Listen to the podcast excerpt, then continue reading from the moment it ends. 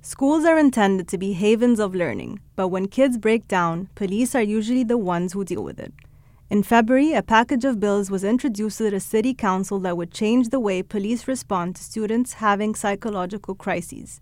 Authors of the bills say that kids in crisis need mental health professionals, not police officers. Nicole McNulty reports. Diane Robinson remembers the day her son Logan, now 15, was beaten up by three kids in the third grade. She says that school safety agents watched the attack, stood by, and did nothing. Safety agents are NYPD officers working in schools.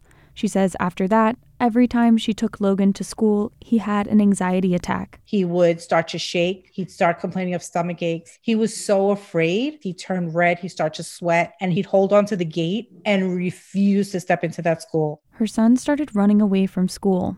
And then one day he reached a breaking point. Logan said, I'm going to go home, get a butter knife, and I'm going to cut myself. The police came and, you know, they, they didn't do anything. Logan actually hid under a table for about an hour. The safety agents at school weren't able to help, so they called Robinson and she was finally able to coax Logan into an ambulance. Ashley Sawyer is the senior director of campaigns with Girls for Gender Equity. She says the NYPD is a poor choice to handle students in crisis we do understand that policing has absolutely nothing to do with preventing students from having those mental health crises. The NYPD employs more than 5,000 safety agents in New York schools. It's one of the largest police forces in the country. They do everything from taking kids' temperatures to handling psychological crises.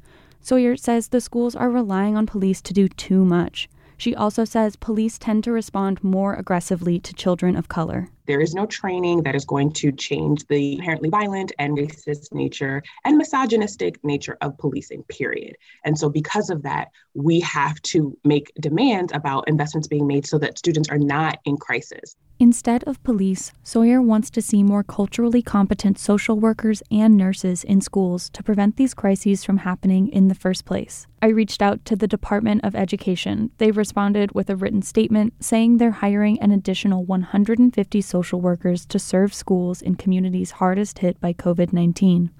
Sawyer says that's progress, but not nearly enough. A few hundred social workers compared to 5,000 school cops something's not right.